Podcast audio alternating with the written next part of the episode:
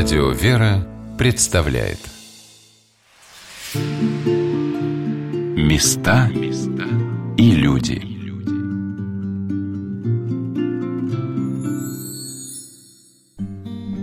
В эфире Мария Милюкова, и я продолжаю рассказывать о почти тысячелетнем Спасо-Георгиевском храме, который расположен в древнем селе Млево – о настоятеле отце Владимире и матушке Алевтине, об удивительных, подчас трагичных судьбах постоянных прихожан и об их пути к Богу. Среди них еще живы ветераны, свидетели событий Великой Отечественной войны, люди, пережившие послевоенное время. Сегодня Нине Васильевне 87 лет. В селе жить, говорит, уже не по силам. Попросил дочку снять квартиру в Удомле, чтоб туалет рядом да вода. Ну да, конечно, мама, если ты хочешь, я говорю, я хочу здесь, на нашей земле, чтобы остаться. Что такое война и послевоенное время, она знает не понаслышке. Я говорю, мама, в школу-то все бросили ходить. Война началась, мне в пятый класс надо. Я говорю, мама, не буду я в школу ходить. Я говорю, ты, во-первых, не обуть, не одеть будет, нечего и, и далеко идти. Это 4 километра, это по морозу всегда. Она говорит, нет, дорогая, уж как ты хочешь, а в школу так иди. А лето все в колхозе. Вот один год заработала 180 трудодней. Да, и мне хлеб-то, ну, у нас колхоз-то бедный был, но все равно по килограмму-то давали. И вот дали мне 48 килограмм ржи. После школы мама хотела, чтобы Нина поступила в техникум, да не сложилось. Поезжай в Волочок в техникум, поступишь текстильный еще поздно принимали до октября. Мы с ней пошли, а это мешочек-то сзади, там платьишко да суварики какие-то положены, а туфельки-то парусиновые на ногах, а 30 километров до Удомли нужно пешком идти. До, до первой деревни, до, до Извихи, до 9 километров прошли, а дождик идет, холодно, а мама жалко меня стала, она говорит, давай вернемся, говорит, что ж ты придешь вот, на вокзал, тебя, говорит, мокрую, кто обогреть, тебя там обогреет, не мы тебя, Нина, пошлем в Тверь учиться. Давай. Это был 48-й год. Вот только война кончилась, считай. Все было разорено. Не пить, не есть. Я очень любил лошадей. И как только вот кто на лошади, я вот тут пристраиваюсь, помогаю. И мужики еще до войны, помню, меня поставили на воз, я им сено э, укладывала. И они восхищались, что вот такая девчонка маленькая и помогает нам. Эта любовь к лошадям и стала причиной того, что ее еще 12-летней девчонкой послали привезти в деревню ни много ни мало 500 литров керосина. Только кончилась война, дали в сельпо наряд получить керосин. 500 литров. Мне дали пару лошадей, мужика дали – а он отказался, этот мужик. Не поеду, говорит. Во-первых, это далеко, это до Брусова 25, да там еще, наверное, километров 50. А лошади чуть живые, сено гнилое. Ну, дали мне овса 4 килограмма. Это было в декабре. Туда доехать нужно же еще не так быстро туда. Во-первых, и дороги-то зимние, все. И пара лошадей, главное, у меня один в корене, другой сбоку. Ну, приехала в Раевское ночевать. Мне там сказали, что вот ночую у тетки Шуры, я там ночевала, она мне свекла дала. Ну, нагрузили мне 500 эту бочку литров. Еду мимо сарая, в сарае сено там лежит. Оно очень темное, луна светила. Я это сено натаскала уж, как там, какое оно и как. Ну, надо, думаю, чем-то лошадей-то будет накормить. А спать-то я как могу? Бочка и лошади под окном. Вот легла так на скамейку, да все время в окошко и глядела. Думаю, кто бы не угнал, керосин-то бы у меня не выкачали. А еще ехать далеко. Это 50 километров, это точно ехать. Я не плакала, не горевала нисколько. Ну и дали мне 4 труда дня записали и 5 литров керосина. Или наоборот. Чего-то вот из этого. Так радости-то было. После войны Нина Васильевна вышла замуж, даже не предполагая, что этот брак станет причиной, по которой она не сможет ходить в церковь долгие 32 года.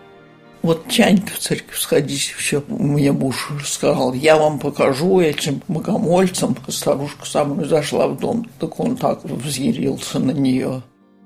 Спорить с мужем было, что называется, себе дороже. И ладно бы смиряться приходилось только с атеизмом супруга. 32 года прожила замужем-то. Хорошего-то нету, детей не жила.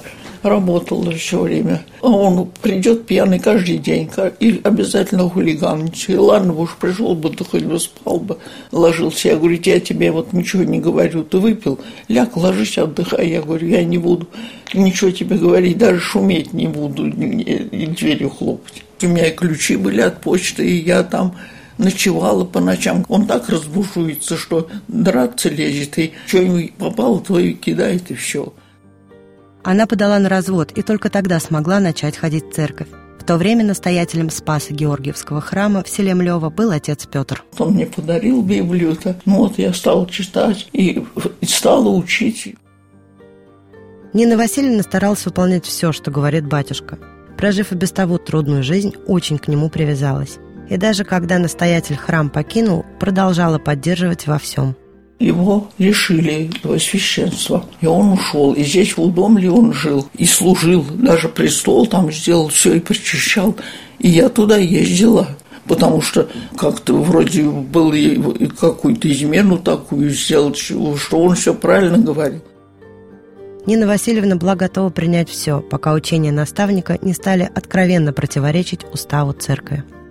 А потом он стал так нас учить в пост великий. Можно в воскресенье молоко и яйца есть. Я говорю, да как же так, это такой пост строгий, а как же будем это нарушать его? Потом верую там. А почему э, Святой Дух исходит а, а, от Отца? Надо, надо читать от Сына. Вот молитву, видите, стал изменять. Девчонкой она привезла 500 литров керосина в деревню пережила голод после военного времени, 32 года неудачного брака, с пьянством и побоями супруга. Казалось, чтобы расстаться с батюшкой, просто не хватит сил. Вы знаете, я тоже переживала и плакала, у меня, и дети-то, мама, ты уж очень-то преданная. А потом в Млево прислали отца Владимира – Батюшка стал, стал здесь служить. И так вот я постепенно, постепенно, а потом уже теперь совсем. Вот он меня и сейчас ездит, вот и причащает, и, и собор исповедует. С этим батюшкой по монастырям я поездила, и у Александра Свирского была. И Нина Васильевна снова стала ходить в любимый храм – в гору подниматься, а эта колея вот так тракторная набита, и там, а меня из стороны в сторону шатает, мне никак не устоять в этой колее-то. Я говорю, господи, была бы палка-то, я бы хоть на палку упиралась, а палки-то нет, а поле чистое, тут ни, никакого ни столбика, ничего нету. И, и вдруг у, у самой дороги палка стоит. А, и эта палка у меня так на месте там и осталась. Да какая палка, ровная, обтесанная, без единого лишнего сучка. Откуда ей взяться посреди поля? Рождество, 30 чем-то градусов мороз. Они служить начали народу, никого нету. Вдруг открывается дверь, и является Степанова. Вся завязав, что глаза одни. Ну так это мы с тобой тогда ходили, когда помянула. Она тоже говорит, ой, девчонки, вы пришли, у вас глаз-то не видно. Баба Зина чуть помладше Нины Васильевны, ей 85. Бабушки идут, там, им по 70 лет, да, вот, идут там, на палочку возьмут, то все на нее. Чего ты не возьмешь? Возьми костыль, возьми. Она, я молодая еще, зачем мне костыль ваш? 85. Такая бегает, шустренько, тик -тик -тик, пошла. Я не, не надо мне костыль, я без костыля прохожу. Ну. Войну траву ели, что там мы травы нарвем, да то мама лепешек мы печет, маленько валяет в муке. Вот и голодовали, и жили так кое-как. Больной был, а детей это был 11 человек. И вот все умерли, и осталась я одна горе мыкать. Живет баба Зина одна, в стареньком доме. У меня сейчас он приехал с невесткой, огород весь посадил. Теперь воды надо носить, а вода-то вон, видали где? Ну вот я даю деньги, это пьяницу вот этому. Он наносит мне там в огород. Полоть-то надо будет. Так я клубник обработала, чеснок обработала, лук посадила. А вот теперь не знаю. Жить-то можно, не, нечего обижаться, нечего. Пенсию я получаю 17 рублей, ну, помогаю сыну. В доме он работает, там мало получает.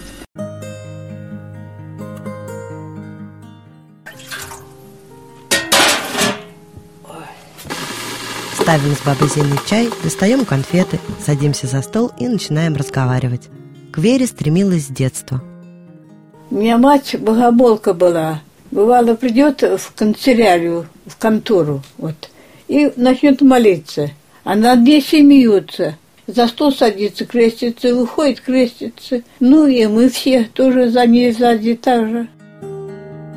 Хотя, как и многие, состояла в комсомоле. Батюшки, можно, значит, и нам можно. А уж пар билет у меня кинуто надо вообще-то. У меня и сын был коммунист уже один. Тоже билеты брошенные. Можно бы бегать тайком, но в храм не пускал муж. Второй муж был. Я пойду в церковь, он подбежит. Чего ты здесь стоишь? Пойдем домой, я жрать хочу. Он как так скажет. А когда он умер, я стал так все время ходить. И в субботу вечером хожу, и в воскресенье, и все праздники хожу. Батюшка очень хороший, такой отзывчатый. Он даже в баню его умоющий. К слову, как батюшка возит бабзину в баню, среди местных притча во языцах. Дело в том, что их дома находятся друг напротив друга. Вот она там на конце деревни живет, рядом с магазином, а его мага... Э, дом напротив. Он ее берет на машину, везет в баню к себе. Она говорит, вымоюсь, и он меня опять везет домой. Где найти еще такого батюшку, такого человека? Забирает отец Владимир старушек и в Москву. Кому капельницу нужно поставить, кому какой еще врач нужен. О том, что бабульки в деревне под надежным крылом батюшки, знают все их дети. Да, Коля. Батюшка приходил. Да, поправляйся, говорят, да в церковь приходи. Настоящий батюшка, все. И матушка хорошая.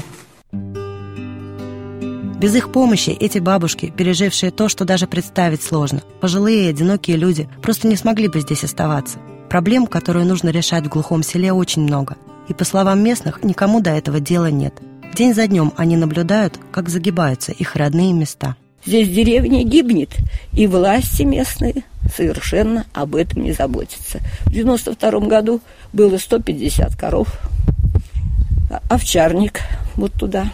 В школе экзамены сдавали здесь. Я училась в Шибаногорской школе, а здесь экзамены сдавали вот в Амреве.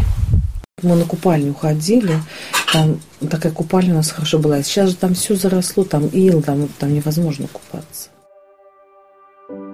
Боль от того, что приходится уезжать из родных мест в 80, 85, 87, расставаться с воспоминаниями, совсем к чему привыкли, со своим домом. Для этих женщин чувство особое. Стоял дом, вот туда приеду, около этого дома посижу. Ну, вот я говорю, полегче так вот. И озеро поболь посмотрела, озеро.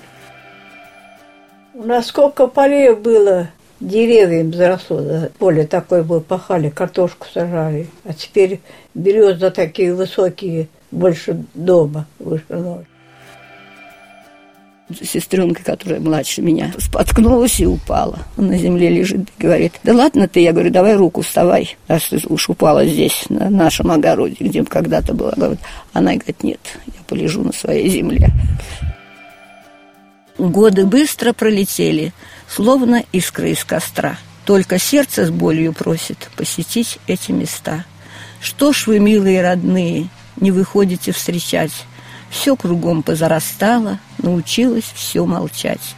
Ни родных, ни света в доме здесь уже не увидать. Только головы седые не хотят вас забывать. Почему бы не приезжать один раз в месяц врачу, который бы померил давление, привезли необходимые лекарства, кому какой можно продать? Ведь здесь остались пожилые люди. Батюшка почему-то находит возможность да, я маленько. У меня сегодня давление было 193. Вот, и на 70. И вот все время. А вчера вообще сердечный 54, сердечный не тянет. Вот чуть маленько, сердцем плохо. Вот забота сейчас проявляет о таких людях, пожилых и больных, и прочих, только батюшка с матушкой. Больше никто. Когда местному населению предложили выбрать депутата от села, млевцы стопроцентным количеством выбрали батюшку. Его депутатом очень люди хотели выбрать, потому что если нет дороги, все бегут к батюшке. Батюшка дороги хлеб не везут, батюшка всем звонит. Скорую вызвать к батюшке, да не дозвониться до мамы. В общем, батюшку рвут на части, понимаешь, потому что он безотказный человек. Можно тебе ничего про него не рассказывать. Вот бери все самое лучшее с людей, в кучу собирай, это он. Кто бы не умер, к нему, кто бы не заболел, к нему, как эти дети там что-нибудь, к нему. Ему врать бесполезно, понимаешь, он видит насквозь людей. Видит, кто корыстен, кто бескорыстен, кто зачем в храм приходит. Но он даже пьянок не выгоняет. Последних отец Владимир старается поддерживать. И не без результата. Не все, конечно, но есть и те, кто пить на самом деле бросил. И терпение ему не занимать. То дал посадить картошки, правда, ее в итоге съели, то найдет какую-нибудь работу. Мы уезжаем, поваляется поленница. Говорю, боже, как им сообщить? Они так ее красиво сложили. Я все любовалась. А то редкость теперь поленница в деревне. Приехали в этот раз, они опять поленница, только теперь в середине. И ночью все падают. Ну, я думаю, это что-то тут нечисто. Я говорю, ну, Наташка, теперь ждите, с этого края еще не падал. Нас упадет еще разок, походу, это вот. Так я мне подозреваю. В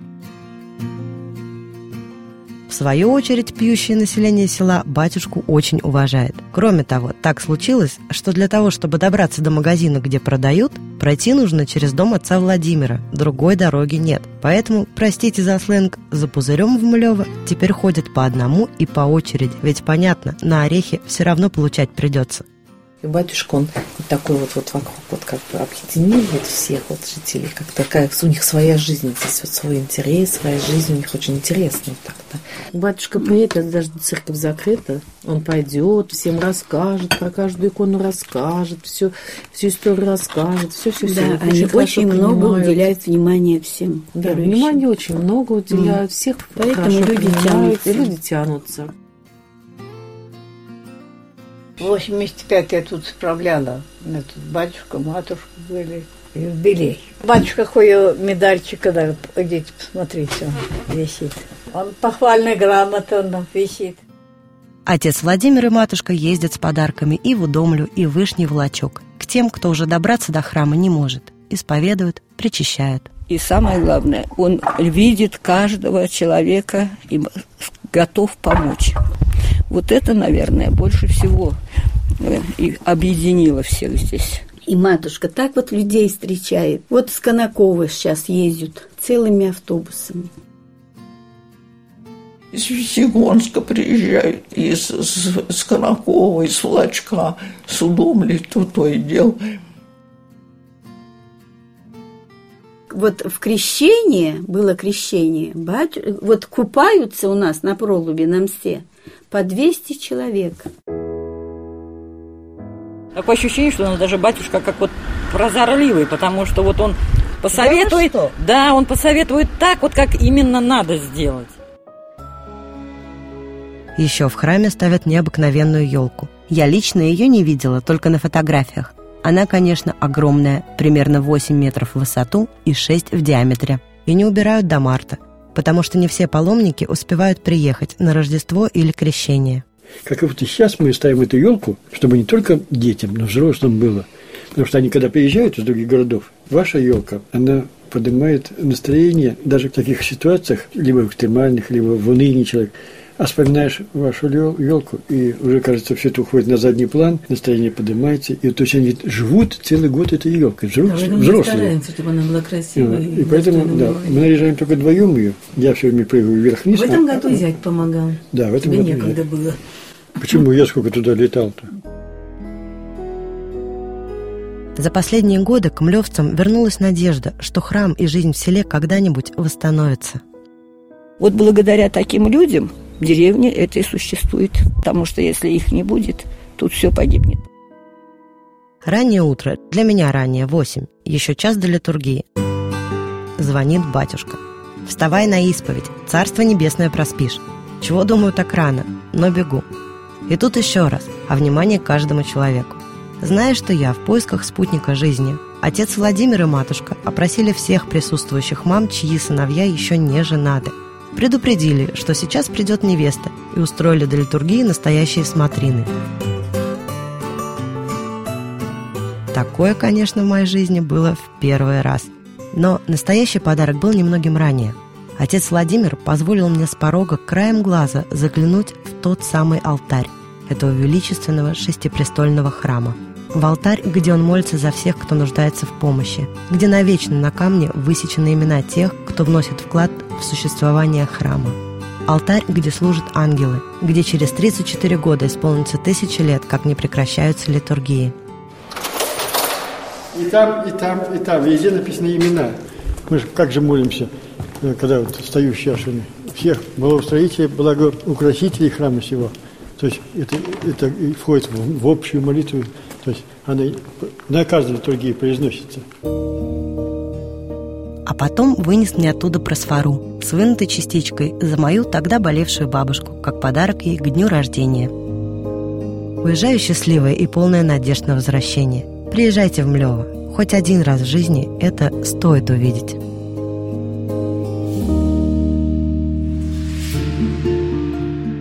Места и люди.